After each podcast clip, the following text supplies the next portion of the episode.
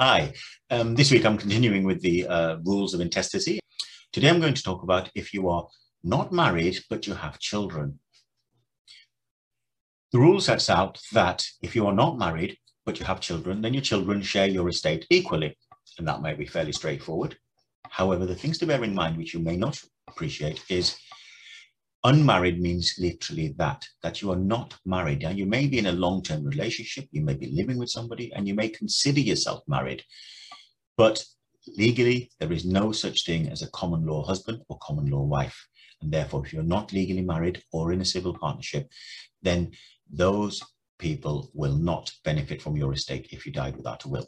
And therefore, your children, your own children, will benefit from those assets equally at age 18. So again, if you don't think they are mature enough, this may cause a problem, but you have no say in the matter if you die without a will.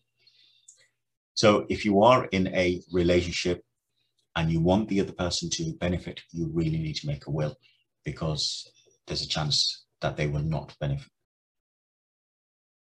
If you really want your partner to benefit, then you do need to make a will because there is no automatic provision for an unmarried partner. Thank you.